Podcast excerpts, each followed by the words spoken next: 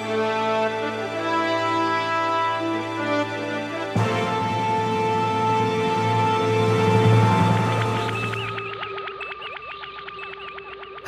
and welcome to Long Range Sensors, the show where we talk about growing up with Star Trek in England and pick an episode from the final frontier to reflect on. If you enjoy the show, please consider supporting us on Patreon. Beam aboard and join the crew to get access to exclusive benefits over at patreon.com slash long range sensors. Which brings us to the latest member of the crew, Devon Skirata, who joins us as a founding member. Thank you so much for your support for the show. My name is Alistair. I'm British, but I live in Canada. And as always, joining me from all the way over in London, England, is a man who was once caught trying to replicate a replicator. It's Mr. Trevor Whale. It's a great uh, concept, actually. Uh, replicating a. Re- Can they do that? I mean, they must be able to do, to do that, right? Well, yeah, I mean, there's there's industry With components. Yeah, like there's industry level replicators that they use. Like even Deep Space Nine has one for generating Yeah. massive parts for for stuff. So yeah, why why couldn't you replicate a replicator? If you're making the parts for a replicator in a replicator, you're basically replicating a replicator. That's that's So, it. Yeah. That's how they make them in the first place. Um, yeah, I'm very well. Thank you very much. Um, how, how are you uh, doing? I am doing very well, although my uh, my nose just seems to be incredibly itchy right now. But we'll we'll get through it, I'm sure. Bad case of itch nose. Yeah. Yep. I find that when I'm playing like a normally a racing video game where you can't really look away from the screen or like you know take your hands off the controls, I always get itchy everything at that point. Mm. Yeah. Very frustrating. Very Yeah. frustrating. Yeah. Just wish there was a hyper spray that I could just use just to, you know, tss, and then it's just the itch is gone. Anti-itch sprays, yeah. That's it. I'm sure they exist in the future. The dermal unitchinator, dermal regenerator of the 23rd century. Yeah. Yeah, yeah. well, this week we've decided to return to the USS Voyager to continue to try and headcanon our way out of various plot holes in the Star Trek universe. And this time, we're looking at Voyager shuttles. Yeah, are we, are we throwing shade on, on Voyager by this is the second time we've had the headcanon our way out of Voyager. Well, is this our way of saying it's got so many ridiculous stuff in it? We're going to fix it all. I'm not saying that. You might be, but yes, I think it is a little bit. We're not saying that, but yeah. Well, the thing is that it, it's Yeah. easy to start off with, and we can obviously progress to more challenging ones. But uh, no, no show is without sin. I, I think it, it's more. They stick out more with Voyager because of the premise. You know, um, I'm sure a million photon torpedoes were fired in Next Generation and loads of shuttlecrafts blew up, but there's always a way without having to think too hard about how they could. Uh, obviously, they're in the they're in the alpha quadrant or the beta quadrant. They can they're in, in you know, um, they have access to replenish these things, so you don't really need to think about it too much Yeah, in a show where the whole premise is literally they're nowhere near anywhere where they can replenish this stuff. This these issues of things running out are far more um, obvious and uh, yeah, difficult to reconcile. yeah. You don't have to worry about the Enterprise running out of shuttles because there's star bases nearby, and that's all you need to to explain. it. Exactly. Yeah, we do see quite a lot of shuttles, a surprising number in Voyager. Yes. what we know is that of the shuttles that we saw, there was about 17 that were lost. There's 10, Seventeen. 17, yeah. There's 10 that we know of, and there's seven that we can assume probably got destroyed. Oh, okay. Yeah. So the shuttle bay for Voyager itself, where this becomes a, a troublesome number, is that typically it has room for two shuttles to be ready to launch. And in total, it can hold about eight. It's supposed to have a complement of two Type 6 shuttles, which are the ones that we saw predominantly in Next Generation, three Type 8, which we'll talk about in a little bit as well, and three Type 9, which are the ones that we see later on uh, during the run of the series. Yeah, because obviously the Voyager is a lot smaller than um, you know the Enterprise D, for example, and you actually get to see a lot of the shuttle bay in Next Generation. I mean, numerous episodes. Yeah, there's there was one episode where they do show is the cause and effect episode where they have to open up the shuttle bay one door, and they never built the set, but they had like a model of it that you could kind of look inside. Yes. But the actual shuttle bay itself was supposed to be absolutely massive when you look at all the schematics and deck plans. And there was also that um, that 3D simulation kind of walk around that uh, that was done as a fan project, which got shut down by Viacom and CBS. Yeah. I forgot what it's called now, but it was basically like a, a, a, simulator tour of the Enterprise, and they rebuilt it in that, and you could just see how much space there actually was there. It's it's fairly inconsistent in terms of shuttle bay sizes. I mean, when you think of like the Constitution refit Enterprise, you obviously get quite lengthy shots. You know, when, you know, when Captain Kirk first gets aboard it, um, showing cargo shuttles and, and travel pods and things going in. It looks like to be a huge, huge area, like a couple of gymnasiums, high school gymnasiums or something that um, placed placed next to each other. There is definitely room towards the back. If you remember back to our episode uh, where we talked about model kits. Yeah. Uh, in the show notes, there's actually photos that we got from my friend Chris where he, he he's actually had the actual internal shuttle bay area built. And there is a surprisingly astonishing amount of space back there. And that's where Voyager is able to hold eight. Um, in, in the technical guide that they had, now this isn't the technical manual. We've mentioned this before, the, the Voyager technical guide, that's basically like this is the button that the crew needs to push for it to do this. And this is really a guide for the writers to understand what they should do. Yeah. And in that, it states that it carries two standard shuttlecraft, four shuttle pods, and four EVA work pods. Wow. Which is actually less than we actually see in general with the uh, the eight that's kind of theorized for it. I do recall um, there was a segment in um, Star Trek Voyager Elite Force Yes. where you're in the shuttle bay um, Yeah. for a segment of that game, and there is you see there's a, obviously it's they've had to take some liberties to you know to make a, a shuttle bay that you can walk around and do do stuff with, and you've got a couple of there's like a couple of tasks you have to do in it, Hmm. um, and there's little tucked away little garages almost I would call them where Yeah. additional shuttlecraft staying on the ones that are just on on the sort of the main hangar Yeah. so that kind of I mean that's not headcanon, that's a game you could go and play and you can look, look around um, and see what they've done. But um, yeah, that's that can kind of you know reconcile that, but you don't really get the impression that the shuttle bay is actually as big as that in the TV series. Hmm. And they've also got Neelix's ship, of course. Yes. That's Um, something else is- they have to fit in there that's in there for pretty much most of the voyage. Yeah, and um, again, that's kind of a bit flaky as to how big that ship is. They do u- use it. Um, you don't really see it. Well, they meet the him, and caretaker, but you don't really see the, his ship at all in that. In fact, you just see him in on his bridge, I guess, or whatever. Well, it's Mm. not really a bridge, I guess, but whatever he is, where he c- controls it. The cockpit. Um, the cockpit, yeah. On the view screen, and that's it. And there's a couple more episodes. I remember one episode where he actually uses the shuttle for something Hmm. with actually getting to cr- create a, like a decoy or, or something. I can't remember the episode it's in. And you actually see him, you actually see it, and you actually see him doing stuff in it. It feels like that was like a season two episode, or maybe a season three uh, uh, episode. But yeah, so there's that as well. So it's all this stuff is packed in quite tight, really, when you think about it.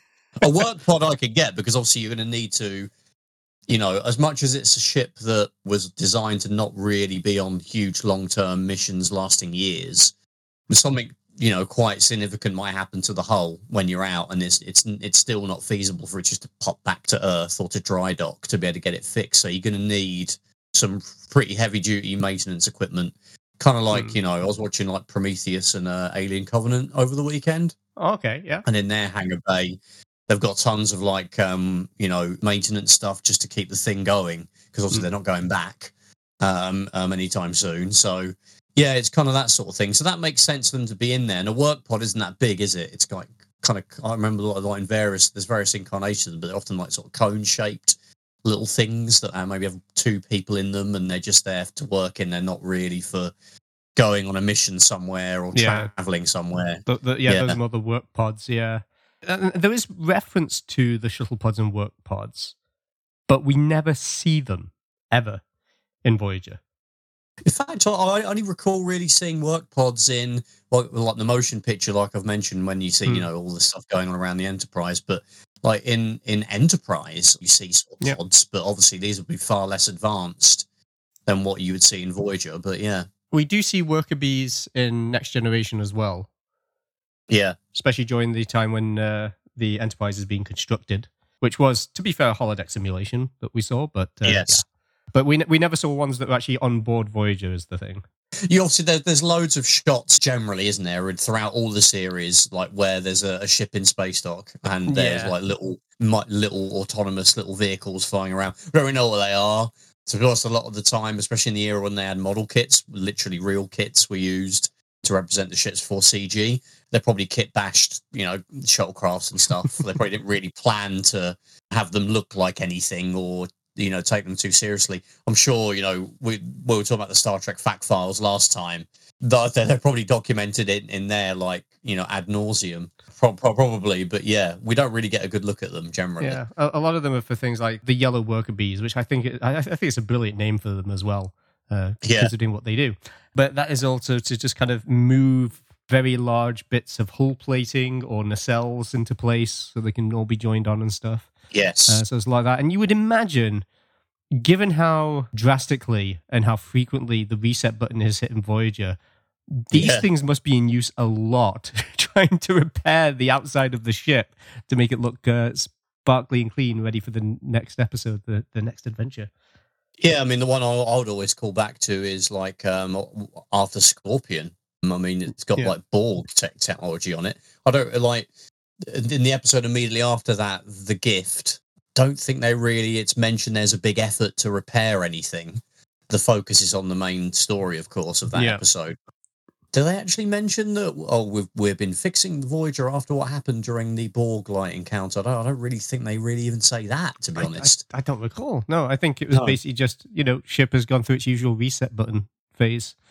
Which is really interesting because the the interesting about the gift is it takes place like a matter of hours Mm. after Scorpion Part Two, which is quite rare for a non for an episode that's not you know a Part Two or even a Part Three. But yet they don't address like the damage to the ship or the Borg tech up you know upgrades at all. But yeah, it's just just classic Voyager, like you said, just that that reset button just got completely just destroyed uh, for that one. So yeah, Yeah, I, I love the number of types of shuttles that they have as well. Because as we said, they've got the Type Six, the Type Eight, and the Type Nine.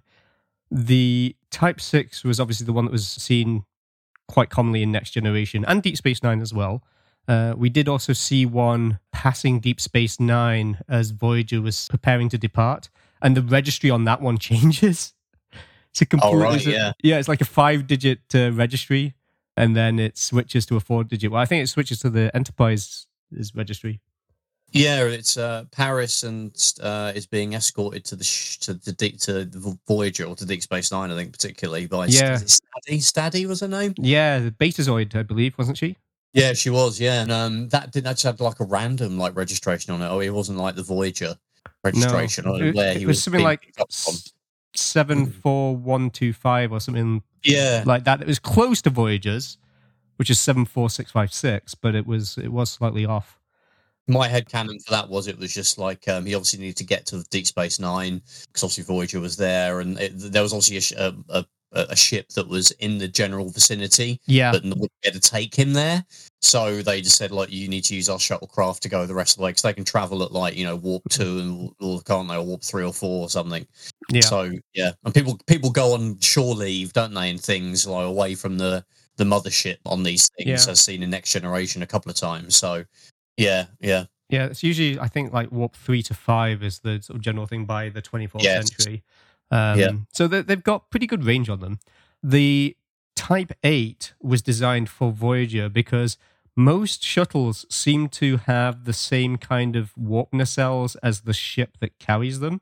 So Yes. when you see the shuttles in the motion picture, they have very similar nacelles to the Refit Enterprise. When you see them in the original series, it's the very rounded cylindrical ones that you see of the original series Constitution. I'm getting the impression now that you're a bit of a nacelles guy. Are you a nacelles guy? I do. I do like an ample set of nacelles. Yes, um, they're they're nice. Oh, always, I do admire nacelles. I see a starship, and I'm like, oh, look look at the nacelles on that. Yeah, it's some nice nacelles. Nice big Bussard collector at the front. Yeah, but the um, the, the Type Eight. Uh, they, they did that so that the nacelles looked very similar to Voyager's ones, where they're kind of pointy at the front. They're like the Madonna of nacelles.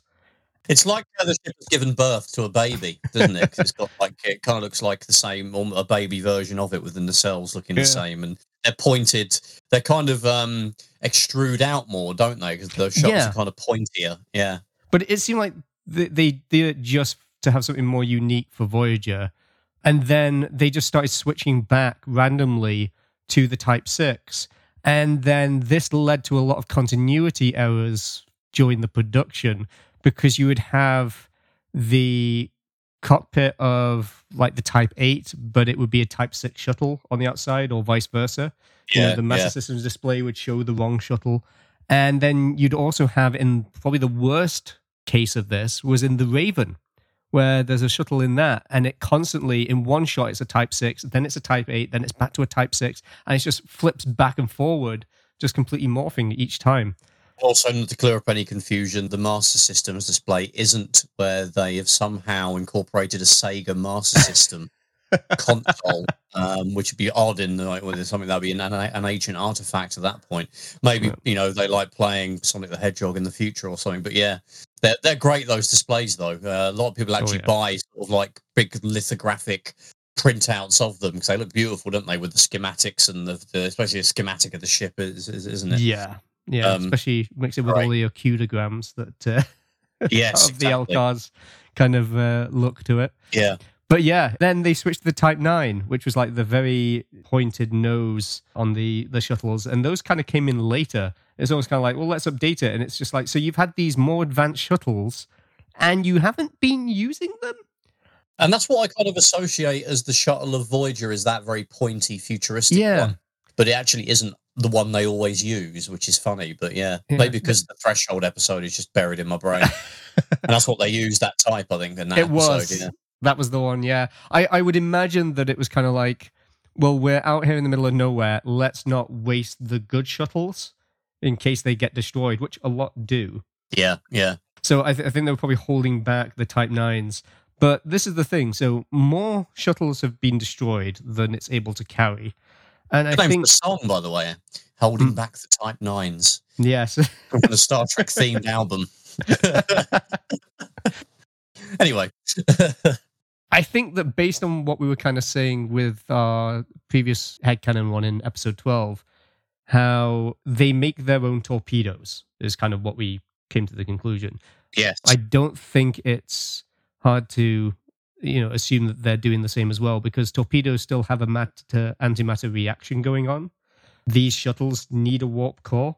And, uh, yeah, and if we go crazy head canoning, head canoning, head canoning, yeah. on on this, if I could say it, they probably construct Starfleet purposely make sure shuttlecrafts are things that can be that can be relatively easy to build yeah. away from a space station, you know, because they know they're going to be damaged potentially and blown up its space is dangerous. So then they're not going to make them something that the crew of the ship that they're from can't just hmm. build it and another one if they just replicate the bits. They probably That's do it. make them easily buildable. You know, obviously yeah. not super. I'm sure you can't make something super easy, but yeah. I mean, the, the whole design for a lot of the ships is that they're modular. Yeah, exactly. We see lots of little things being changed in and out with various ship classes, and obviously the Constitution class, where it got its refit, that's all because it's a, a modular design for it. So yeah, I, I think they'll have the materials, they'll have the training, they will have the ability to do that, given that they can fix the ship quite easily. Yeah, yeah. There's also a really cool note from Colin from uh, This Does Not Compute, who uh, oh yeah uh, on YouTube, great channel, brilliant channel on retro stuff. I, I, know that you're you're a big fan as well. Yes, and I saw a comment on YouTube uh, at some point where he said, uh, Years ago, while Voyager was still on the air, I wondered the same thing about the shuttles. I emailed Rick Sternbach and asked him what he thought about it, and he confirmed that the crew had to be constructing them, with the additional note that he figured they had spare warp coils stacked up like car tires. Yeah, which you which you probably could. Yeah, Yeah. I mean, there's there's storage capacity. I mean, they they talk about car multiple cargo bays, I think, and storage bays. And a warp coil, I don't think it's like um, it'll also be something that could be divided into segments. So it won't just be a ginormous unit that has to sit, you know, uh, take several decks up or something. Yeah. It they're modular things that you can rebuild. So Mm. that that's that seems reasonable to me. I mean, Voyager's small compared to the Enterprise, but it's still an you know a friggin' big ship, you know, by Yeah. by anybody's like measuring of anything. So yeah, that's perfectly reasonable to me that they, they could they'll be able to do that. Yeah, Uh, yeah. I also would imagine that a lot of the parts that they have are also interchangeable with Voyager's own systems. yes, So if Voyager breaks, they've got parts that they can use for that. If the shuttle breaks, those same parts can be used in in the shuttles, and maybe that is why the shuttles take on a very similar design to the, the ship that carries them. Maybe it is so that they're kind of made in conjunction to be better on resources. I would also say that they're probably constantly making things as well. You know, they don't wait to lose four shuttles before they they re- re- replenish them. They probably, you know, if some component fails, they immediately get the backup made and then make a backup Hmm. for the backup. So if one shuttle gets destroyed, they'll go ahead and they'll make another one. And and also the amount of time that passes, you know, episode there's no real impression of how much time there was between one episode and another.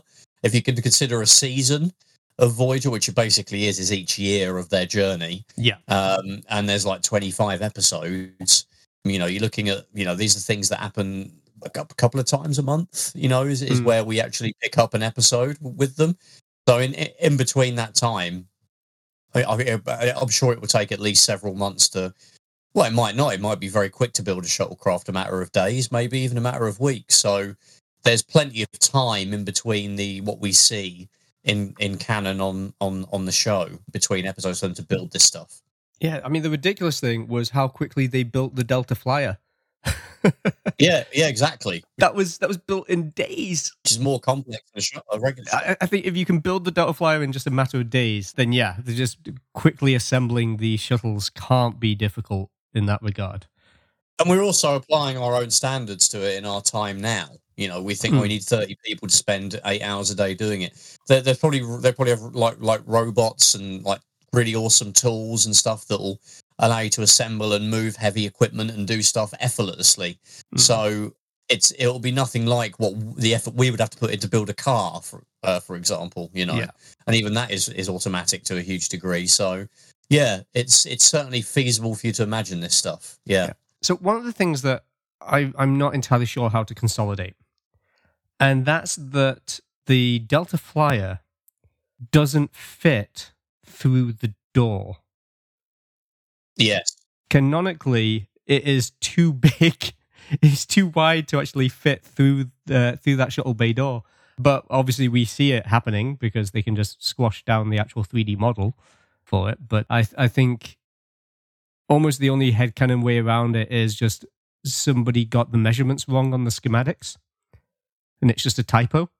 Yeah, they can't really extend the shuttle bay doors because that's a very finite space, isn't it? They've got, and there's nothing to fold away or fold up or or you know No. hide away on. There's no kibble sort of hanging out of it that, that gives it that size. So No, there's, yeah, there's- that's, there's that's kind of difficult. Yeah, there's nothing from the Bioneural gel packs where you know you're able to just say to them, "Okay, now take a deep breath, inhale, Yeah. and just have the whole ship expand." Like that's that's not how that works. I so I, I would like to imagine that somewhere somebody has done a typo on the dimensions of the ship, It probably is. Yeah, and it's just never been updated, and that they're Yeah. having to work from schematics with the wrong measurements as well, uh, and still fix the ship. yeah, that's kind of crazy. Yeah, you can't head head canon that in a reasonable way, can you? You just have to say there's a mistake. A mistake happened with the dimensions because it just seems like it's it's not that much bigger than a regular shuttle, like slightly wider and longer. Yeah. Um, I think, and not nowhere near like runabout size, which is almost like a mini starship, is- isn't it? Really? The, the one thing as well is I think they could have gotten around this quite easily by not even building it. Because obviously, this is something that came in a lot later throughout the show. But they had the Aero Shuttle, which is the captain's yacht that sits beneath the saucer section. And Yeah, we see it in the model. It was there as part of the design. We've had them in previous ships as well. Uh, the Galaxy class has one. that Probert put in. We do finally see the captain's yacht being used in the Sovereign class in Nemesis, uh, not Nemesis, Yeah. in um, Insurrection. Insurrection. Thank you. Yeah. Uh, so yeah, or as do. Red Letter Media like to call that film, Star Trek His Erection. um, but yeah. yeah, that one. but yeah, the the Aero shuttle was basically just another larger shuttle that sat within the housing of the saucer section, and it was capable of not just interplanetary flight but also atmospheric, so it could easily go down into a planet, which Voyager was actually surprisingly capable of as well. yeah. It would house four crew members, which is about the same as what the Delta Flyer always did. And it could achieve warp three, which is, you know, not too shabby. And I don't know why they didn't use it. I mean, we, we, we know from a production standpoint, just the writers never did, and I think they just got excited about other things. But canonically within the show, I'm wondering what it was that was the reason for it. Because there's, I think, there's potentially a few different things. Either it didn't work, it may have been damaged. Yeah. It may be that they didn't want to risk losing it and suddenly have a gaping hole in the hull. Yeah. Yeah. Uh, I'm not sure. I mean, what, what kind of you know, things do you feel about it? Yeah, Captain Jot is an interesting one because it was always something that you'd read in the technical manuals, but it was never Hmm. really talked about at all until really Star Trek Insurrection, to be honest. Yeah. Um, and it's not really clear what you use it for. I understand that in like going back in like in a- ancient times and like with sailing ships and pirates and stuff, there was a Captain Jot on those sort of ships. But um, O- Often traditionally called the captain's gig. Yeah, yeah. I'd, I'd, maybe it's for like, you know, ambassadorial visits and they have to go and pick Hmm. someone up. They don't want to use a regular shuttle. It's kind of serves the same purpose as perhaps a runabout because they're a fair bit bigger and um, probably more powerful and stuff. The one in like um, Insurrection is kind of a cool kind of, you know, Hmm. very similar to a runabout, really. Yeah. But yeah, I don't think they really ever come up with a compelling way to use it that, uh, that a shuttlecraft, you know, couldn't fill, fill fulfill that same function, really. Yeah. And if, if it's there for ferrying diplomats, you can't even use the argument that it's not well defended because it would have to be.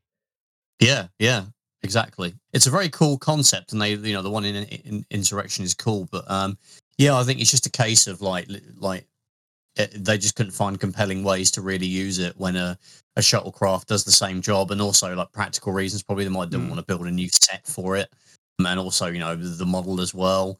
And just I'll just use, you know, it's each of them just to dig out, you know, the model of the old the shuttlecrafts that they've already got, they've already made, and they don't have to spend any money on it. Whereas a Yeah. film like Insurrection, they've got a big budget, you know, way more than an episode of a TV show. So, and it's also with episodic television like um, Voyager, you spend more money on one episode. That might mean you've got to take that out of another one. So you have to be really careful when you're budgeting for even like a new set or a new ship. You know, unless it's really, really has to is is needed. So like, there was there wasn't really a reason to to have a, the yacht appear. I guess based because of all those re- reasons. I think. Yeah. Would you like to have seen it?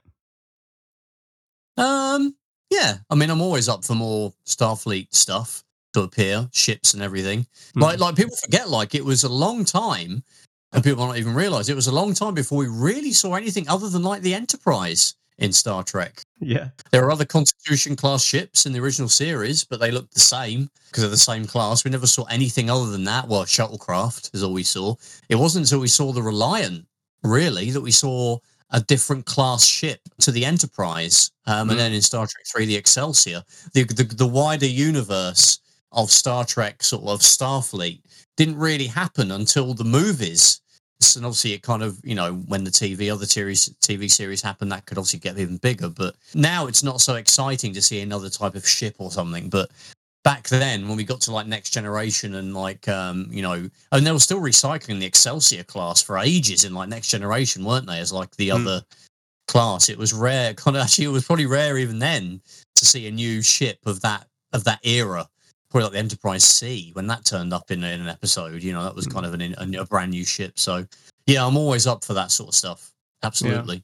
I, I suppose one other final thing that it could be is also just because the mission was rushed.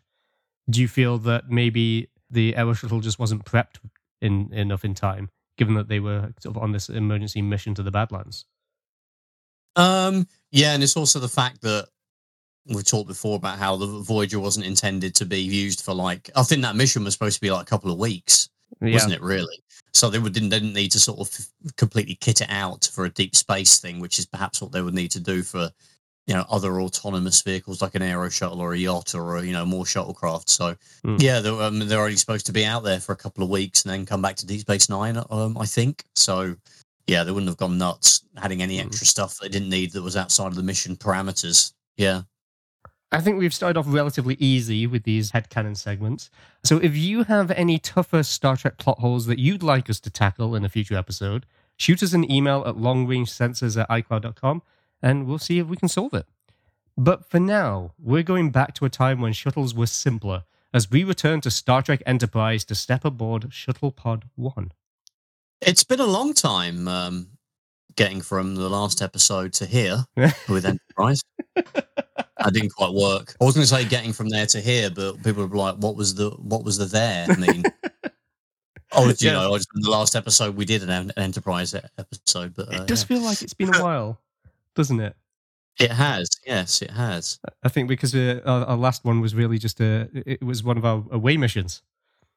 It So, was. Yeah, it wasn't yeah. an episode as such, was it? Really? So, Mm. yeah, we haven't covered a lot of, of Enterprise. That's why we're making up for it today. Yeah, but this this is a really really good, probably one of my favorite season one episodes. In all honesty, and Yes. we actually held a, a poll uh, as we've been doing quite a bit lately, and this A poll? yeah, this it's a poll, yeah, this was unanimously chosen 100 percent of votes for this uh, this episode out of the three that we put up there, and it's it's an interesting one because it is a bottle episode. I think it's the it's the ultimate Yeah, bottle episode, really. Yeah. Exactly. Because it has no new sets, no new costumes, no new aliens. Uh, in fact, not even uh, for the, for the only time ever in Star Trek history, uh, not even any extras. No, no background crew or anything. It's just principal cast, and that is it. And part of it was because they had blown most of the budget in the first few episodes of season one. Which makes sense because it's uh, they had to establish a lot Yeah. in those uh, f- first few episodes. Yeah. Yeah, I Um, mean, we we had a shuttle that had landed out in a park.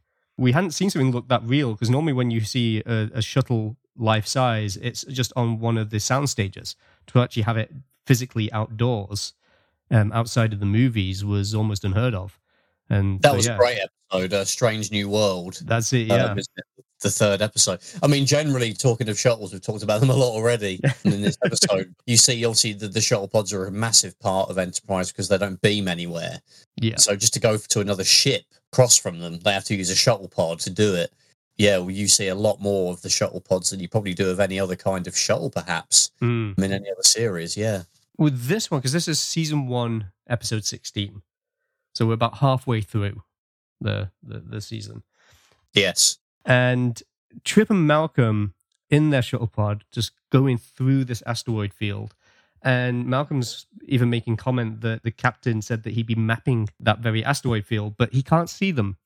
They're obviously trying to rendezvous with the ship, and uh, they're not there. But they're having trouble of their own because the sensor array is down and their comms are down, and Trip is just in the back trying to fix it. And I really love this because just the idea of we've got the shuttle, they've not been attacked.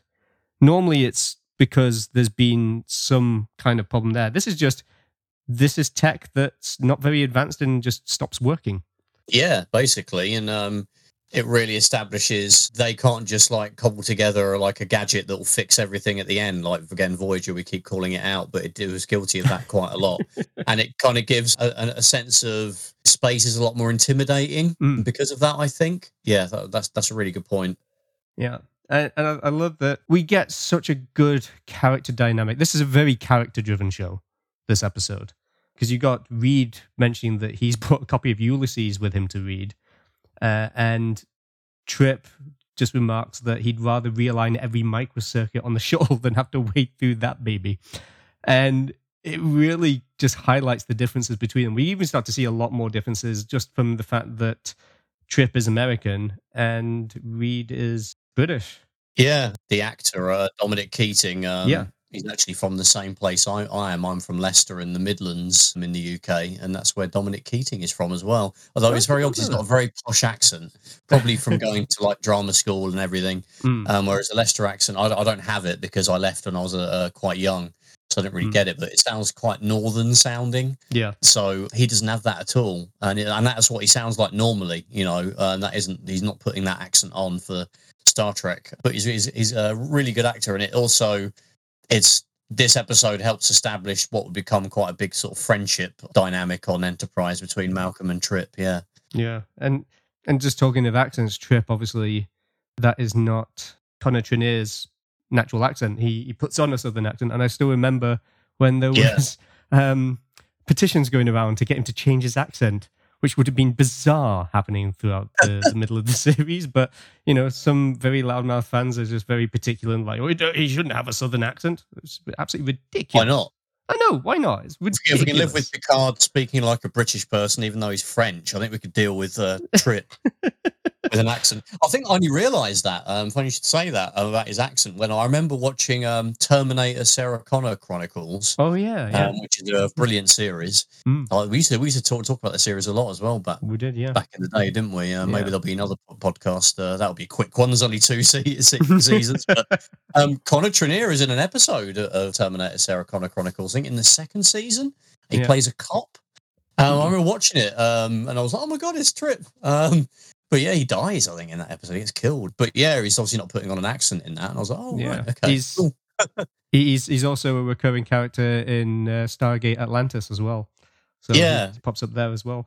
But Yeah. I, I do also love just Malcolm kind of pointing out that there's this wonderful banter with them about Superman because of comics. And I thought that was really interesting because it's the first time in my eyes that there's a call out to something that's real in our universe.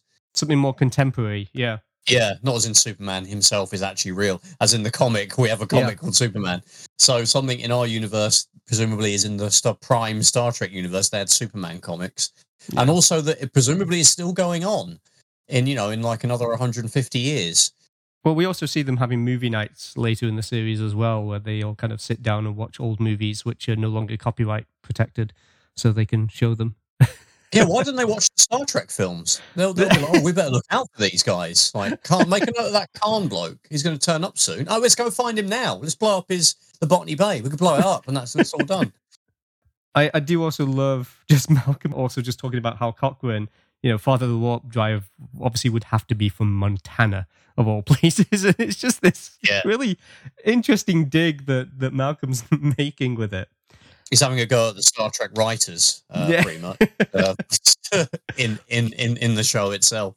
But it's a realistic kind of jokey debate slash argument slash just messing around. Self-reflective, kind of. Yeah. yeah. Self, Like it- self-deprecating almost to, to That's it. Star Trek. and it's not like like a single comment. It's, it's almost kind of like it's just bouncing from one topic to another, just in the way that a lot of banter generally is. I, I think it's very well Yeah. written for it. And and then this is all interrupted by seeing debris on an asteroid, and they're moving closer, and it's clear that it's wreckage from Enterprise. I mean, you've got English writing and numbers on there, so like. There's, there's no other species this is going to be. There's no other ship. This is this is definitely Enterprise. And there's a field of debris that would seem to match in terms of like density, or you know, um, you know, that would match up a, a whole ship Yes. having been destroyed. It's not just a little piece of it. Well, I, I think it's a very good end to the teaser. And then when Yeah. we pick up after the, the opening titles, we see Archer in his ready room. And I, I like that they didn't just have us think that the ship had been destroyed, because obviously nobody's going to believe that. You know, or Yeah, we're just going to be know, would it- would it expecting like been- time travel and stuff. I, I think, I mean, the part there's a temptation to think, oh yeah, you could just have had the whole episode on on uh, the shuttle pod and not have any scenes on the on Enterprise, and then it would be Hmm. more sinister. And but I think the trouble with that is there's only a, there's not much you can do with Malcolm and Trip on on their own throughout for like an entire 45 minutes. You know, they're just mostly talking and just you know doing little little bits of busy work. So you kind of uh, it might be artistically better, but um to have to not have the Enterprise shot. But I think literally just for padding out time, you kind of have to. Um, I Yeah. think really have that have it. I think that the other thing as well is that you've got they're in this dire situation, and if they give up, you as a viewer know. But no, if you hold on longer, like they're still there. And Yeah, exactly, It, it yeah. does change the dynamic, and it, it, it lets you just focus on them rather than the question of what happened to the to the enterprise. It, it, it Yes. shifts it. So I, I think it's smart that they do this straight off with with uh, with Archer there. Hoshi comes in, and we we find out about these aliens that we do not see. And again, I kind of like that we don't. But uh, and again, this is a very good way for them to save money because no prosthetics needed at all. Uh, but it was a race called the Tesnians, and they're currently with Phlox. and we find out that they breathe a nitrogen oxygen atmosphere, but they need six hours of boron gas a day. And Hoshi mentions that because there's 12 max in the decon chamber, and this means that that means there's another 22 of these aliens on top of that. Phlox is rotating them. And I remember when I first saw this that makes me think. That just makes me think of Phlox just turning them around That's it. each individually on the spot. that's what I, exactly what I was thinking. What is he doing that for? Oh, he's just sw- switching them in and out of the chamber. Yeah. But yeah, the first time I ever saw this episode, that's what I just pictured. I, I didn't quite get it. I thought that they just like had them on a stick, rotating them. yeah. Like- or they're like on a they seat that, roll, picked. that, roll, that moves around in a circle. He's just rolling them around for a laugh. But it's and it's not just that, but it's that they need rotating. Like they can't be stationary. Like they need to be Yeah. turned over. Maybe they uh, maybe something That's happens if they're just on their back for too long. Yeah, exactly. Yeah. But the Tesnian captain has no idea what caused the accident, but we do know that their ship tried to dock. Something went wrong. They managed to escape in escape pods, and then the ship exploded. And that's what took out some of uh, Enterprise, which is why there's damage on this asteroid. And the captain feels bad. So there's like nothing malicious here, nothing we need to worry about, which is good. And Yeah. Hoshi even says that she saw the wreckage and that there wasn't much left of the Tesnian ship. And this goes back to your earlier point that there was enough of a wreckage of a full ship there. And that was Which uh, is, yeah. It's just, you're tempted to say, oh, well, surely Malcolm and Tucker could have just scanned something and they'd see it wasn't the Enterprise. I mean, well, one, they can't scan. The, the sensors were down. sensors are down, and we don't even know if they're sophisticated enough to be able to pick up, you know, tiny bits of debris and be able to tell that Mm. it's you know from a certain ship. They probably can't at that point in time. Uh, but they yeah. probably could if the script required it. Yeah. Oh, yeah. Yeah. um, like, but you know, when you think about Deep Space Nine blowing up Vreenak's shuttle, uh, or Garak doing it, um, they they couldn't tell. You know, they would they they they managed to find particles of the uh, the Cardassian data rod and work and managed to reconstruct it. But that's like 200 years after this. Mm. So I, I don't think they'll be able to do that. But yeah, they nip in the bud at any th- weirdness of them of Trip and Malcolm not be able to figure out it's not actually Enterprise by. Yeah, that there's there's enough there. They've got a whole ship that's blown up, and they've got Hmm. a bit of debris that is definitively the Enterprise. So it's it's perfectly plausible that they would assume the whole ship blew up. And I don't Yeah. know about this whole shenanigans that the Enterprise has got into with the Tesnians. And it, we, we end up with uh, a really nice addition, given that we're in season one, just in terms of Archer and his perspective on the Vulcans as well. Because whilst he's telling T'Pol that they should get uh, Lieutenant Hess to craft a new sh- starboard door for Shuttle Bay 2, she's the one that's covering for Trip whilst he's away. Yeah. T'Pol says that astrometrics had detected what could be micro singularities in the vicinity. And Archer says that this is a Vulcan, or what he feels is a Vulcan myth, because there's no proof that micro singularities exist. It's basically like, oh, you've just made up this theoretical nonsense. And if Vulcans had their way, they'd blame them for the common cold. And I just, I just love it's like, oh, you're just trying to waft away something with some theory, and and this kind of goes in the face of him saying, well, something like time travel would be possible, and the Vulcans are like, no, there's definitely no way. So there's a, there's a lot of differing ideas as to what's real science and what's just um, effectively something that's uh analogous to Gremlins.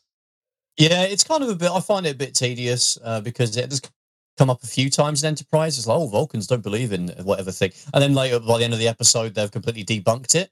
So it's like Yeah. Captain Archer responsible for debunking massive swathes of Vulcan science and like beliefs. That's a good And it's point, like- actually. Yeah. You know, it'd be like, well, well done to him for doing it, I guess. But it's like it's it's a bit silly that like Vulcans have been in space for so long before more. You know, I don't know how much longer before humans did, Mm. but you you think they would have encountered some of this stuff that, but it turns out, oh, you know, it's all right. Captain Archer figured it all out for you. So I find that a bit annoying, but yeah, it's, it's not a big deal, you know. But um, Yeah. it's a bit tedious. It, it comes up a few times in Enterprise where he just de- completely ruins Vul- how Vulcans think about stuff. Yeah. I, I Uh, like that it comes up.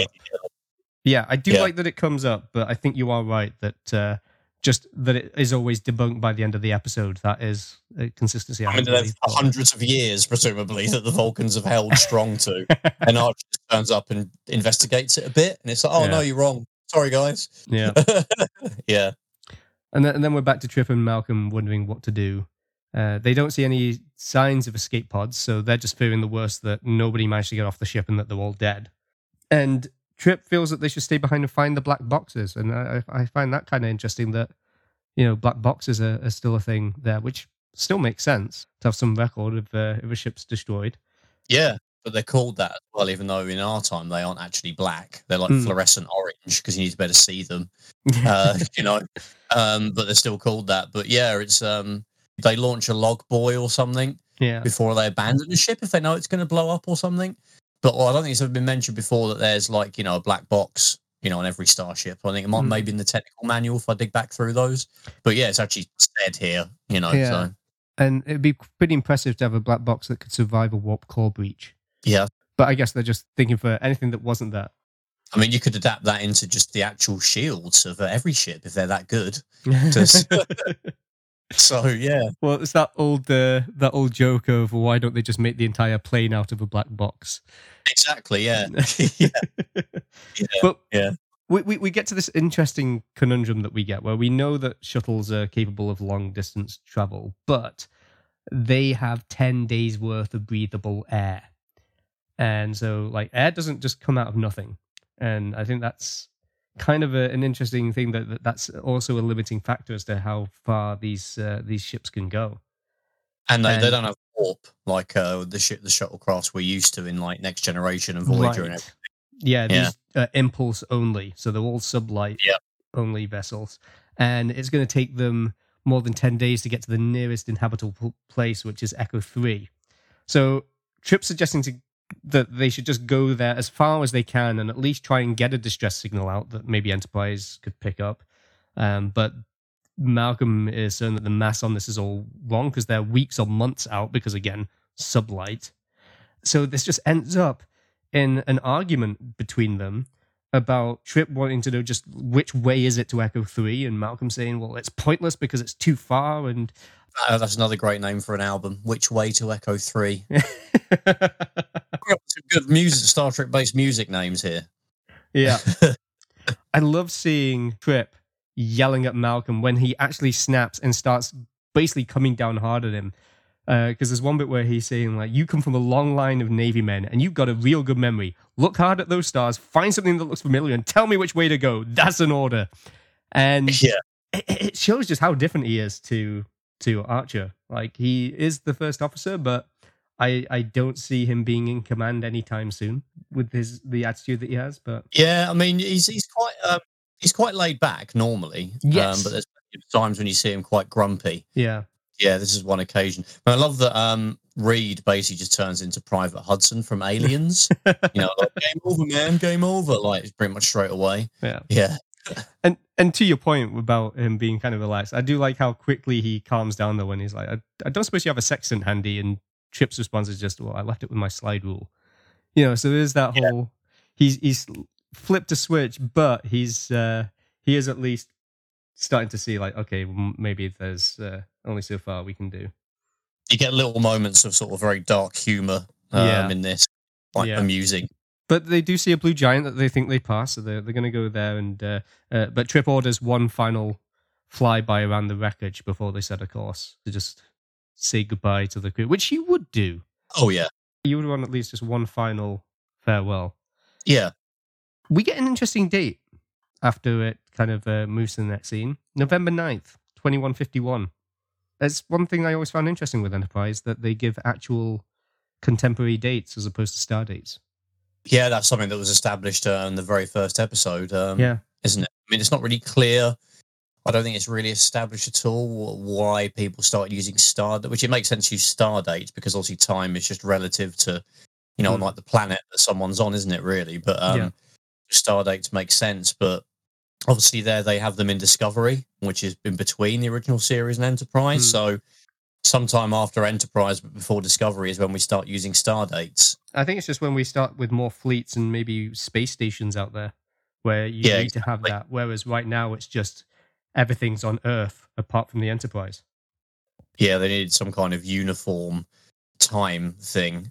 But yeah, apparently, like um, uh, the Xindi used star dates, so you know they, they find out about that in later on in, Enterprise.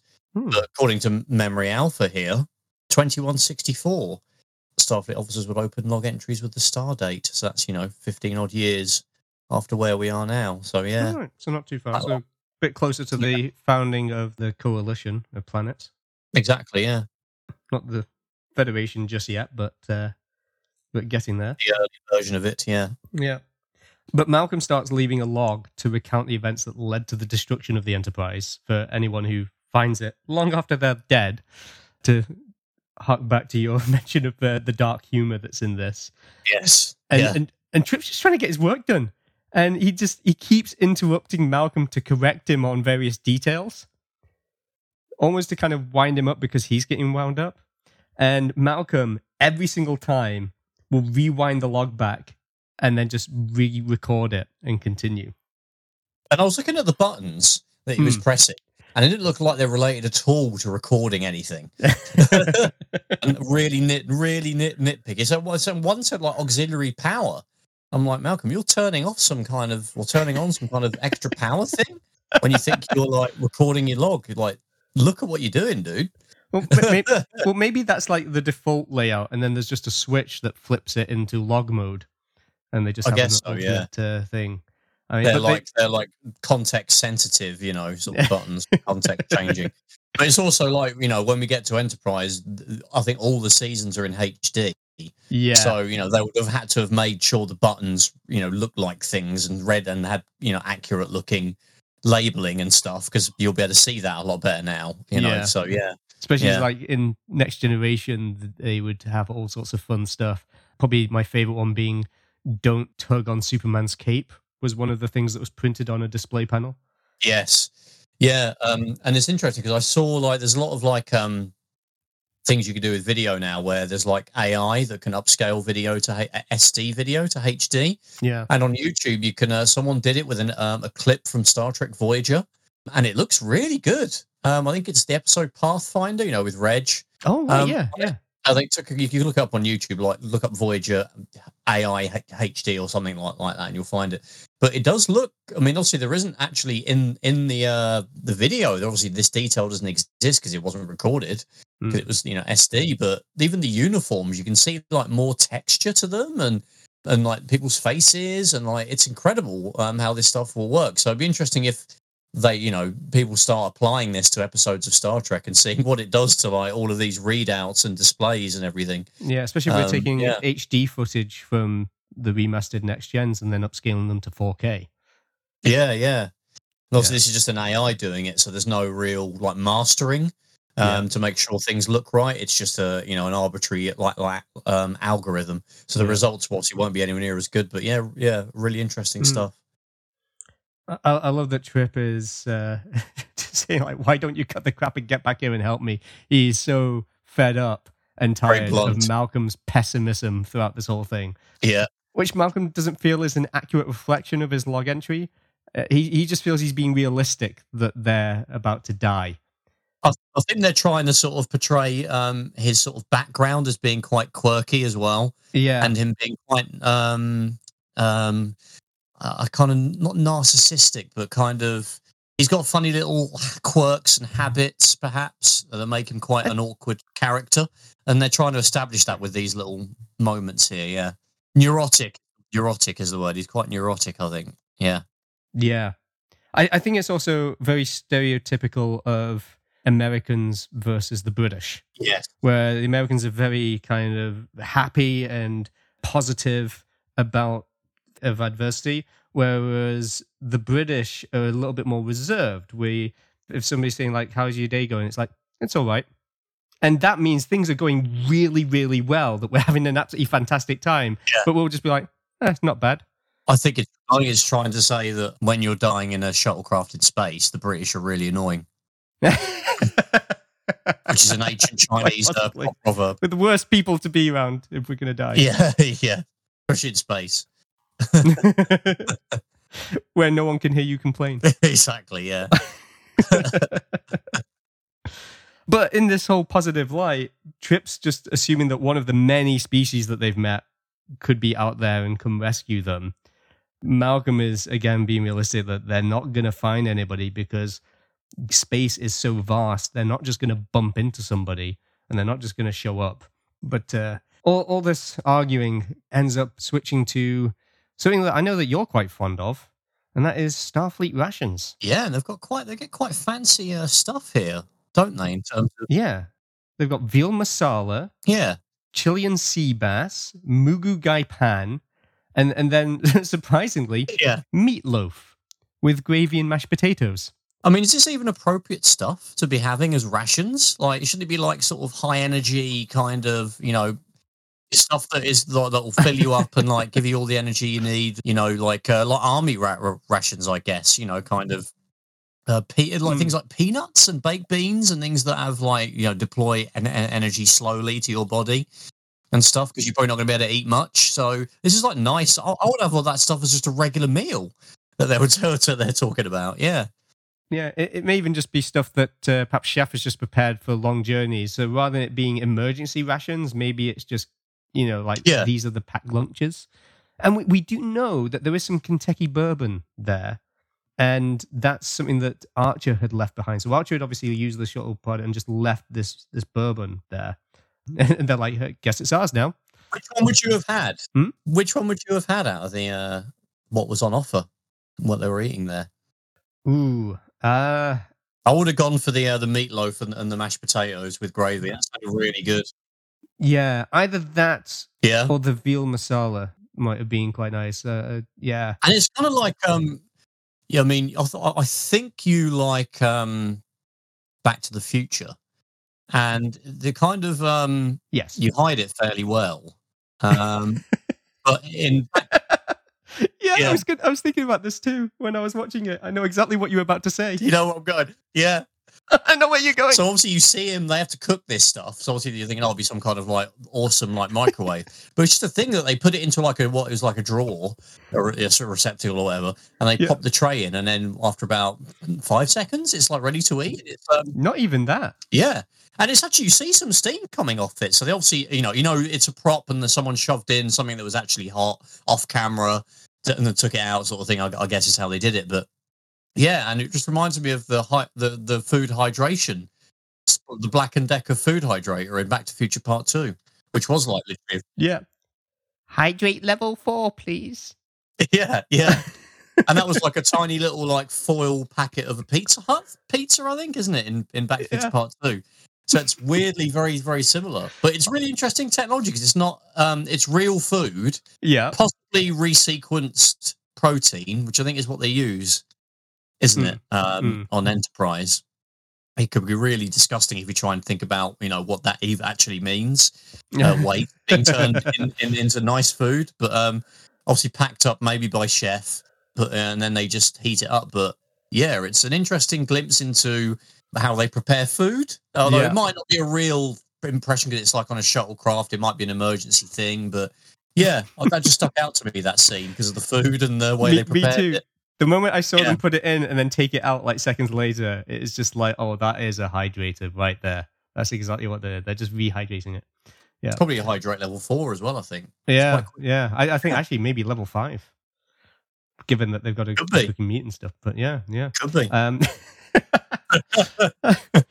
I, I love that Malcolm gives the most British response at the dinner table.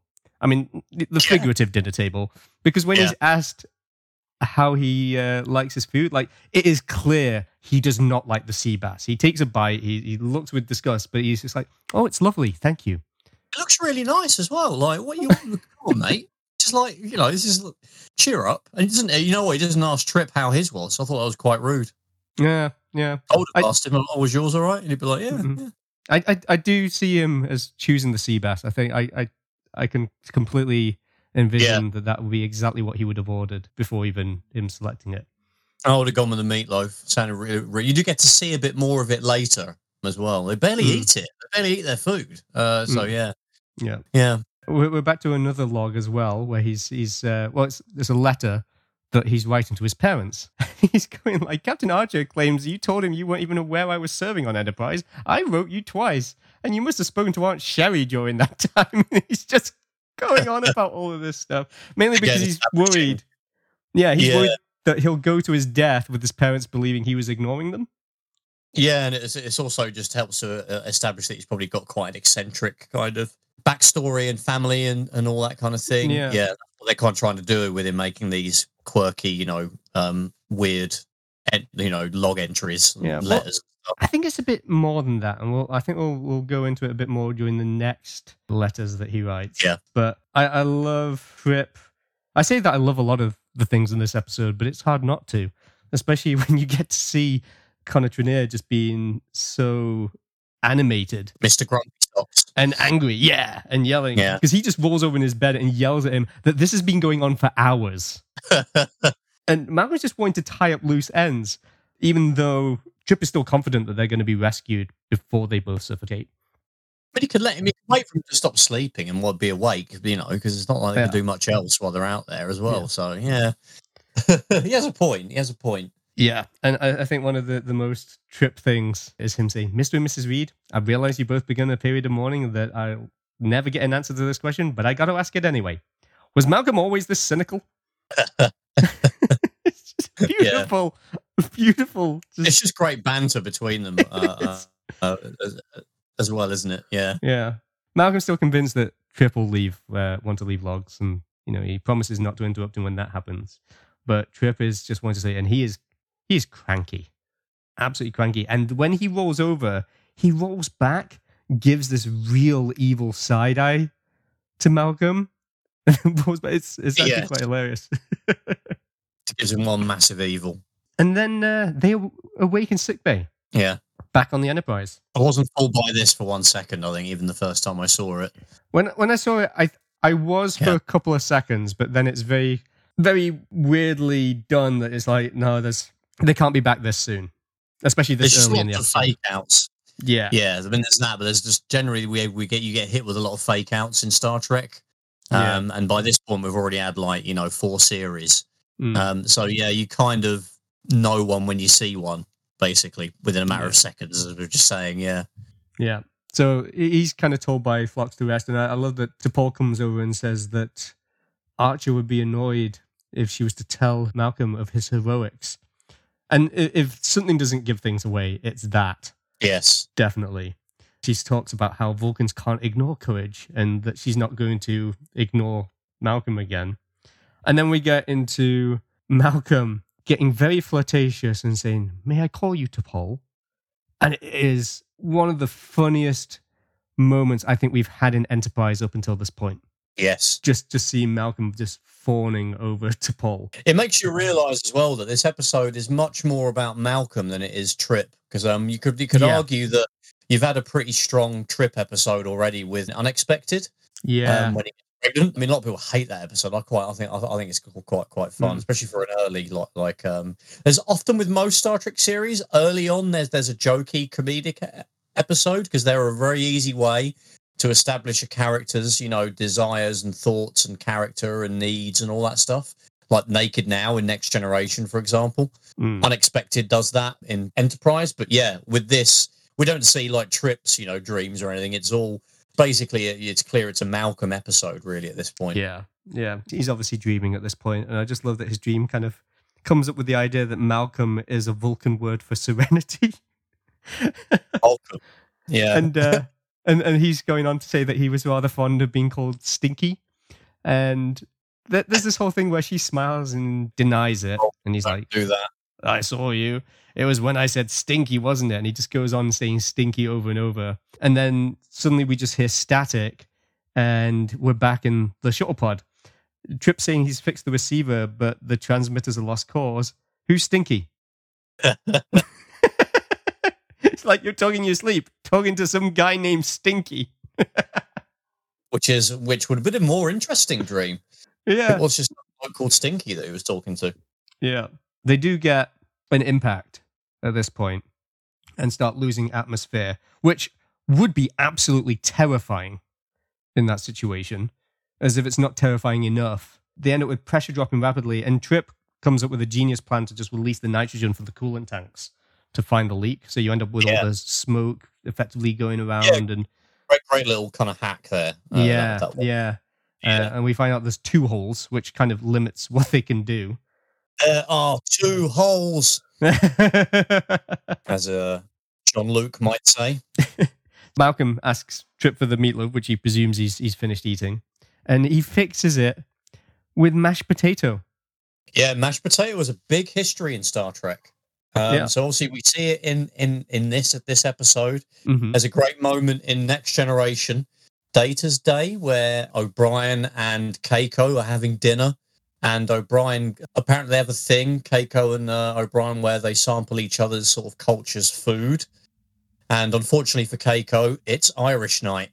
So what else is he going to give them but, but mashed potato with capers in it, which I've never heard of and sounds horrific. But um, they have mashed potato with capers in it. I mean, I really like mashed potato. I just sort of stick kind of Oh. butter or something normally. I- just chuck a bit of butter in it. If, if there's mashed potato on the menu, I can't say no. I, I It's great, isn't it? it's it's impossible for me to to say like if there's steak and mash it doesn't matter what else is on the menu Yeah. and what else i've got craving for like it's it's i i have no It's great. self-control yeah it's Yeah, that's the yeah. instant easy choice Great. Corned beef hash with mashed potato mixed in with it is great. But yeah, then you've got that. There's the legendary mashed potato that you see in Star Trek Six when Mhm. Valeris fires a phaser at a pot roast or a oh pot. right yeah Um, and there's just a bunch of mashed potato. Uh, well, that is a very odd scene. I'm like, really? They're cooking a pot roast, like an actual pot roast. Like, there's replicators by now. Surely that's just weird. yeah And why isn't it vaporizing the mashed potato as well? Like the whole thing should vaporize. yeah it just gets just the metal container Yeah. isn't it So there you go. Cover yourself in mashed potato, and you can't get killed by a phaser. Um, so there's that. indispensable uh, resource on on a starship Yeah. Kes eats six bowls of mashed potatoes with butter, um, as recommended to her by Samantha Wildman when she's going through uh, the Elogium. Um, So, yeah, I mean, I could eat that. You know, I'm not a pregnant accomplished. it's a little bit better than when she was eating plants and beetles There's a phrase you have to get into your life at some stage in the next few weeks. I'm going to eat mashed potatoes like a pregnant Ocampan. Just out, no context. When obviously, if there's, you know, when you're in a restaurant and you're gonna that- that's on the menu and you think you're gonna have it, say it and just see and and and, and, see what happens. uh, and Tom Paris has it as well. He has prime rib with mashed potatoes and creamed spinach, along with Yorkshire pudding Mm, and a rock Gino in the episode Meld. Do love a good yorkshire pudding Yeah, interesting that Tom Paris had it. I didn't know that was a thing for Americans to have. You might be able to provide some insight on that. Hmm. Uh, That's it's certainly not something that, America, yeah. yeah, it's not something I've come across here in Nova Scotia. Uh, that's for sure. I, I do miss my uh, my Yorkshire pudding. You can't get it at all. Not seen. there's- Actually, there is one place that is Oh. a a bit more of a British pub, and they do have like bangers and mash. They might do Yorkshire pudding there, possibly. I've not been there in a while, but they do. They do a good bangers and mash though. Yeah. Well, um, hopefully I'll, I'll get to visit you at some point in the near future, and I'll bring over um, Aunt Bessie's Yorkshire puddings. So any listeners don't know what that is, um, look that up on the interwebs. You'll be, Yeah. able to, you'll be able to find that out. And then we'll chase it down with e- enough mashed potato to uh, feed a pregnant Ocampan. Yeah, and a rock to Gino. Yeah. Apparently, so, yeah. you've got the uh, you, you have bought the food uh, book, haven't you? Neelix's uh, book, so yeah, the, uh, Neelix's cookbook. So uh, this this is a thing that could happen. Absolutely. So we find that not only is it ruptured the hull, but it's also ruptured one of the O2 cylinders. So now they're down to two days of air left. Bummer. That sucks. Yeah. If I was Arnold Schwarzenegger, I would say, "Give these people air." You know, yelling that at the Yeah. screen. But they're a little confused because they're like, based on the size of the hull, like it should be able to withstand a meteor five times that size. And so they're wondering if whatever it was that hit them could have been what destroyed the Enterprise. Well, we know now that mashed potato is good for fixing hull ruptures. Yep. So um, I wonder if they put that on the uh, the O2 tanks as well. They must have done right. I mean, if we ever make, make a, you know, if we ever get to make a Star Trek series, or if we ever get invited to write an episode of probably Lower Decks, this would work. Mm. There's some kind of hull rupture happens on the Cerritos, and you just say, "Hey, let's do what, Malcolm and Trip did. Just cover it in mashed potato." And there you go. Yeah.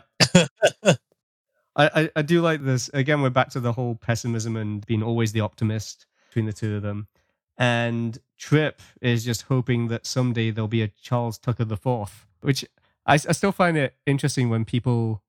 I I mean, correct me if I'm wrong. I feel that that's more of an American thing to pass down names uh, through generations than it is British these days. I, I think we mentioned it maybe on our, or maybe not on our away mission, but it- he's called Trip because it's a thing. I think might I don't know if it's in Canada, but certainly in America, where if you're the third, Hmm. which because he's Charles Tucker the third, and you get the nickname Trip, like three, triple, Yeah. Trip. Yeah. So that's where that comes from. But um, I don't really know any of that. I've never met any juniors in my life. And we we find that out in First Flight, which is in season two. And Yes, that's right. that's not the only continuity that we get with that because the next thing they talk about is the 602 club which is where all the starfleet trainees would go to uh, to hang out and it turns out that they both knew ruby who was the waitress at the club and she was basically the girl of trip's dreams and we find out that malcolm knew her more times than he could remember Very graphic. and we get to see ruby in first flight Oh yeah, yeah. yeah, which I, I thought was really kind of neat, and that it all tied back to just this one throwaway line. It's another good episode as well, where we sort of see Oh, yeah. basically how Trip and uh, and Archer meet, and uh, Yeah. sort of some of the, the. It's basically a prequel to the series, really. Yeah, It's it's it's really good, yeah. yeah. I feel it's also what we would have kind of gotten if season one had been set entirely on Earth. I feel like it would have been more of that.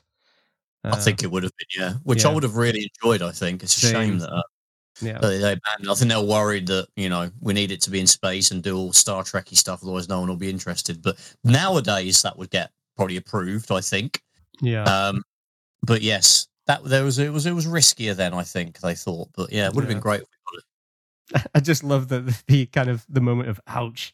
Seems like we have more in common than we thought. they realize that Yeah. you know they've they've both been hankering over the same woman. Uh, Yeah. small world, Earth. Yeah, Yeah, especially if you're in Starfleet at the same Yeah. time, I guess. Yeah. Yeah. Yeah. I, I- I feel like they never bumped into each other during those. They're likely different courses, with one being an armory officer and the other being engineering. Yeah, I imagine the paths didn't really cross back then. this is showing them basically warming to each other at this point. yeah. Yeah. Um, Yeah. yeah. Um, they do also find that they lower the thermostat to minus five degrees centigrade, then they can uh, get better efficiency for the CO2 recyclers. And this kind of brings up a whole thing of do they want to last two and a half days freezing versus two days toasty warm? Yeah. And obviously, another half day is a half day. So that's how they do it. And then, then we have- want to contemplate, really, really, at any point in your life. Yeah. yeah. And, and then just another dark humor moment. Malcolm's shaving because he feels that an officer is at his best when he's also well groomed. And he just wants to make sure that he looks good if he's ever found dead. But um, yeah, your hair and nails keep growing after you're dead. And, uh, and says, pretty sure that includes your beard. And and it's also like Reed is like actually sort of like joining in on like the dark humor as well, and actually kind of trolling Triple a, a little bit with this. so he's not. I don't think he's being completely like you know we're doomed. Screw it. He's being he's kind of you know being a bit more jovial about it. Mm. Um, although you know Trip kind of turns it against him. Um, you get a very disappointingly boring looking shaver as well. I thought it'd be some kind of laser or something at this point. Nothing particularly special about it. Yeah. If it's not broke, don't fix it. You know, it's, you can't knock a good old razor. Do you see a futuristic shaver in Star Trek at some point? I think you do. Yeah, there's um, that, that, there is one that is a laser. I'm pretty sure, just for like a, general sort of. I, th- I think Yeah, does Riker use one at some point? possibly. Yeah. I can't remember. I, I've got very loose memory of, of seeing something doing that. Next generation, I I get the there's some reason is where I'm thinking that we we saw Yeah. a futuristic. Um, although missed, although to cut your hair, you still use like scissors. Yeah. Um, apparently, so yeah. Yeah.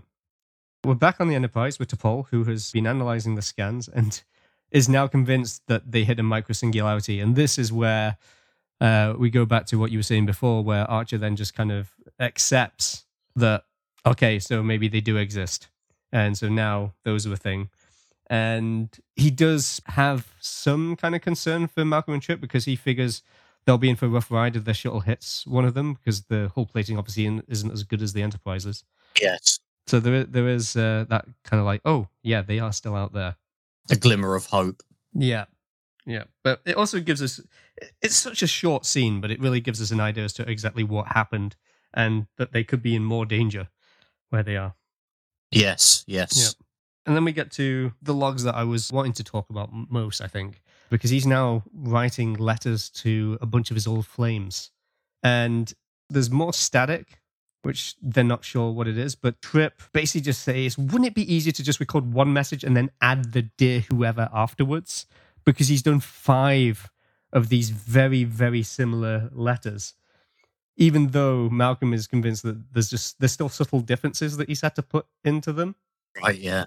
And a lot of it comes down to these old flames aren't really people he's dated, or if he did, it was very, very brief. And although it sounds like he's gotten with quite a few women, he he, he does say a little bit later that he's he's never really been that close to people. And so you're getting an insight into him that we haven't Yeah. really had before. He's not really the ladies' man. It's more kind of these are uh, people that have probably not heard of or thought about him in a very long time. Yeah, kind of a way for you to kind of warm to him a little bit as Yeah. having kind of a character that you kind of want to just shows like a softer side and maybe a or not well, dramatic. Uh, tragic's probably a bit of a dramatic way of putting it, but there's a side to him that's kind of melancholy, I suppose. Yeah. um, that develops his. I mean, these logs are their way of really developing his character and giving him a backstory that he otherwise would, would be more difficult to get uh, in your regular kind of Star Trek sort of format. Hmm. They're kind of really useful for that. Yeah. And it really has Trip warm to him as well because Trip still believing they'll be fine. The optimism is getting on Malcolm's nerves. And it's this whole kind of problem with having a little hope for facing the truth that they're kind of battling against each other. So at this point, they decide to go and drink the bourbon, and Trip pulls out a canister and he he lights it. So they've got a little bit of a flame, and he's really just kind of saying like the candle's just for mood. They give a toast to the brave men and women of the Starship Enterprise, and even though the candle thing isn't really that important right now, it does become important in a moment because he he points out that well, Malcolm points out that the candle will consume oxygen. And Trip saying, Yeah, we'll probably be dead five or six minutes earlier than we should have been. I can live with that. And then we really get into Malcolm's whole reasoning for all of these letters to people that he's not really been that close with. Yeah, He's not the eternal pessimist that Trip thinks he is. It's just that he has lost all the people that he cared about on Enterprise.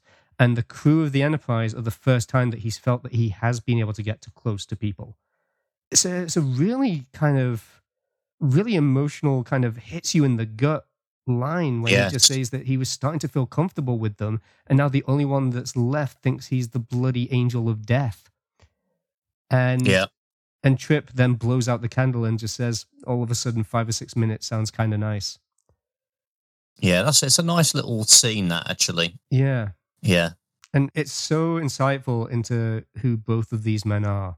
And I think that there's probably a lot of people who can relate to Malcolm with just not having that emotional closeness that you may want. Yeah. And, you know, if you've never had that, if you're about to die, then it kind of makes sense that he's not really being a pessimist. He's just trying to to reach out one last time in a way that he was never able to and just let people know that there was a side of him that cared even though he couldn't necessarily express it. And it's it's the same he says not even just with with women but also his family. He just wasn't able to get close to anyone. And yeah, it's uh, it's kind of sad. really like strong establishing of his, you know, Yeah. character and motivations and quirks, Hmm. and yeah, they're firmly established now. It also explains why he's so cool, even though he's you know he's he's the military man. He's the he's the navy family descendant. Yeah, But you you get that it's not really that that's behind all of this. It's- you get to understand more of just who he is and how he interacts with people. yeah, And then we cut to them being completely drunk. They're also wrapped in blankets because right now everything's completely freezing cold. And that was interesting in how they did that. There's a, a fantastic behind the scenes documentary from the season one discs. And they had to use giant fans to bring the temperature down. They were having to use cold ice and nitrogen to make everything look frosted up and to also have them breathing the way that they were and they were having to do these shots in 20 second bursts. They'd film for 20 seconds, then they'd have to reset and then come back for another 20 seconds. So there's a lot of back and forward in, in a lot of the cuts here. it really does look cold as well. I It mean, there's does. like you can see their breath. It doesn't look CG or fake. No, The entire hull, the in, inside of the hull of the ship is covered in like a layer of icing, and you really believe it's cold in there for definite. yeah, it's it's so well done, especially on the budget they were trying to do. I I, I love just seeing them drunk though. With the whole like, uh, is that static or is the galaxy just laughing at us? It's like, well, you can laugh all at once, but it's Yeah. not getting any of our Bob. And Uh, and then we have Malcolm, who's just kind of doing that very boyish kind of like, "What do you think of T'Pol? Hmm, do you think she's pretty? Don't tell me you never looked at her that way." And Trip hasn't. or he's denying it. Yeah, no, I I don't think he has because he he's been looking at like she's always been kind of the enemy to what Starfleet is because she Yeah. the overseer. So there was a bit of rivalry, there was a bit of professionalism as well that Trip still has. But even though Malcolm's saying like, "Have you ever noticed her bum?" She's got an awfully nice bum. Like I I don't think that he's really been in that mindset. It's only in the third season after he loses his sister that he becomes so emotionally vulnerable and she starts to care for him.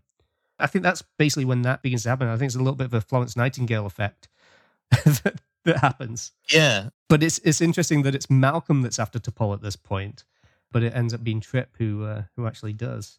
It's interesting that he says bum because I know that can mean something else to Americans. Like a bum is like a homeless person or something. yeah. So I don't know if they would know what he's referring to there. Well, I don't think he would have said Fanny. That would No, uh, that has issues as well. yes. Yeah, yeah. I mean, it's uh, it's interesting. Yeah, like you said. I mean, we know later on that Trip and T'Pol, you know, kind of have a relationship, but not Mm. really. Uh, but there's kind of a, you know, there's there's a tension there that, that, that's ongoing. But to be honest, that doesn't really happen until well into the series, like like basically the third season, Mm. when they start spending more time together because Trip can't sleep and T'Pol was having issues sleeping, I think, uh, um, as well, and that's what Yeah. causes them to grow grow together. But yeah, at this point, he's very much like Archer, who's Yeah. almost like anti-Vulcan to a, to, to a degree. And I think it's also just, even though it's the complete opposite of what it would turn out to be, it doesn't feel in any way like they just changed the rules. This all fits when it comes to continuity, Yes. which I think is, is nice. Uh, because it's just Yeah. how, how people grow sometimes. Yeah. So after giving a toast to Sub Commander T'Pol, they get an actual communication come through. It's Hoshi warning them of all of the micro singularities that they could be coming into contact with, but they have no way to respond to let them know that Enterprise is two days away and they have only a little over a day's worth of air left. And there's no way to let Enterprise know to get there sooner. And Reed sums it up perfectly, doesn't he, with what he says next. Yeah. It's like um, it's a plane traveling over a, an island and uh, a Lost at Sea film. Oh, yes. Yeah. It is, but in space. Yeah, very much so. They, they even know that even if they purge the O2 tanks, by the time Enterprise arrives, they'll still have been without air for 11 hours. Yes. Yeah. So the only thing they can do is try and attract the Enterprise's attention by doing something that will put a nice little blip onto T'Pol's viewer. And Malcolm, I, I think this is great because Malcolm thinks that the engine can be jettisoned and detonated, and Trip's like, no, we'll be adrift and dead in space. Malcolm points out, well, what's the difference between that and traveling at a snail's pace? And then we get the real reason behind it, which is Trip saying, I'm an engineer, I won't blow up our only engine.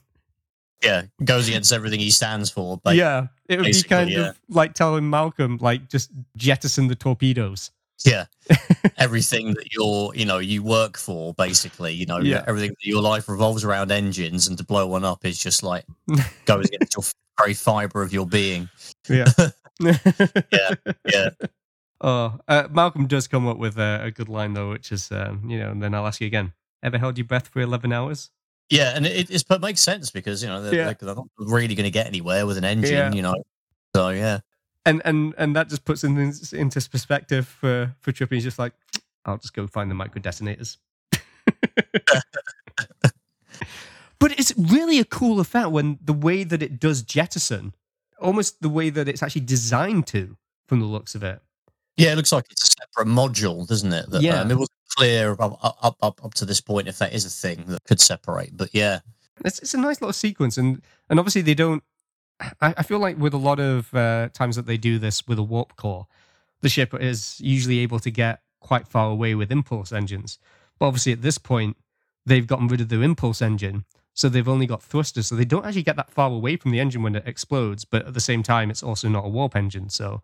Um, Yeah, that's what I was thinking. Like, is that would that cause serious serious damage? Unless they, they obviously know it won't because they wouldn't do it. But mm, uh, I guess the if it has hull plating of some kind, they probably know it'll it'll absorb it. You know, Yeah. to uh, yeah. So, or they know they'll get far enough away from it, or they, you know, I don't know if it was a remote detonation. I don't think it probably just didn't just blow up. yeah, Um, Trip probably hit a trigger on it when they got a certain amount of distance away. yeah. So yeah, Either trigger or I would guess probably a timer. But yeah, and they've calculated how long, you know, you know, how far they would need to be and how long that would take. Yeah, I'm sure there was thought behind it.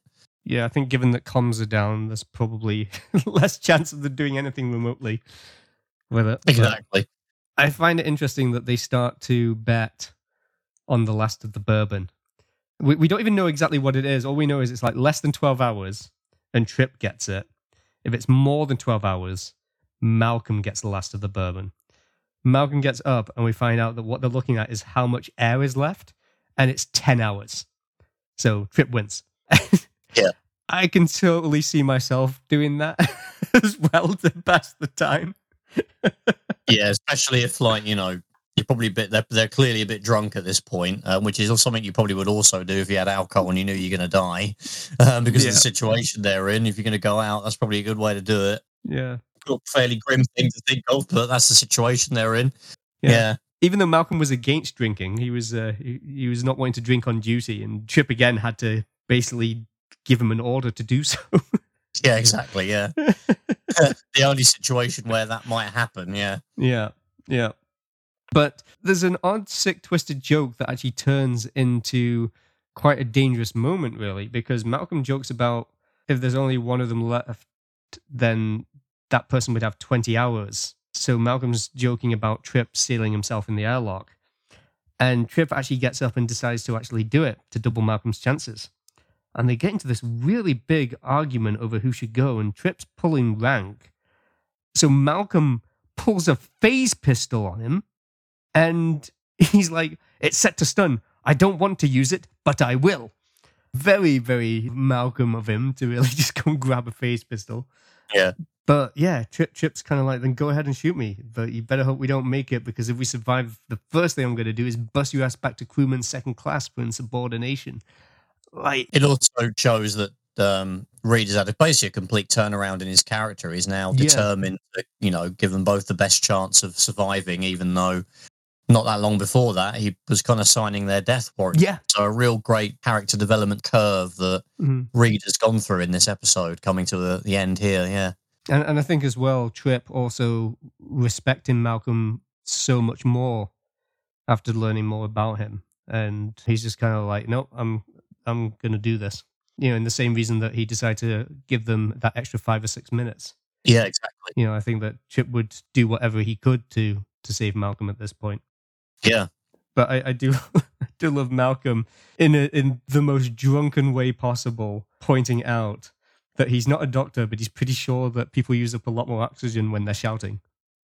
yeah, yeah. I, this this last scene just shows that there, there's clearly a, there's clearly a bond, you know, developed Yeah. between them at this point. Yeah, and it's Yeah. very it's kind of charming, like in its own way. Yeah, and like you say, like he's just clinging on to hope that they'll both be found. He doesn't want to think that everything that they've just been through is for nothing. Exactly. Yeah. Especially with all the sacrifices that they've kind of made for for stuff so far. Yeah. And then they wake up in sick bay for real this time. It's the same kind of cut, but you know at this point. I think also because you're getting close to the end of the episode, so it's like, well, it has to be. it's not going to be another Yeah. fake out. Yeah. Yeah. And they they've been suffering from hypothermia, and it's taken them already nearly three hours to get the body temperature back to normal. Um, but when they were found, they only had about two or three hours of air left. So it was a pretty close call. There was still a few more hours after that scene that we just saw. Really, I guess. Yeah. Well, there would be hypoxia ish. You know, you you would get Mm. with that lack of oxygen. It, it was hypoxia would make them go unconscious. So Yeah. they probably were at that stage. Yeah. yeah, like two or three hours of air, yes, but it's not going to be like plentiful. Exactly. Yeah. Yeah. Malcolm really has trouble putting into words the fact that he saw the debris and thought they were all dead. He's really struggling to just phrase it in a way that, you know, as, especially just with how much it's affected him. Quite emotional. We could see it in his face quite visibly. Yeah.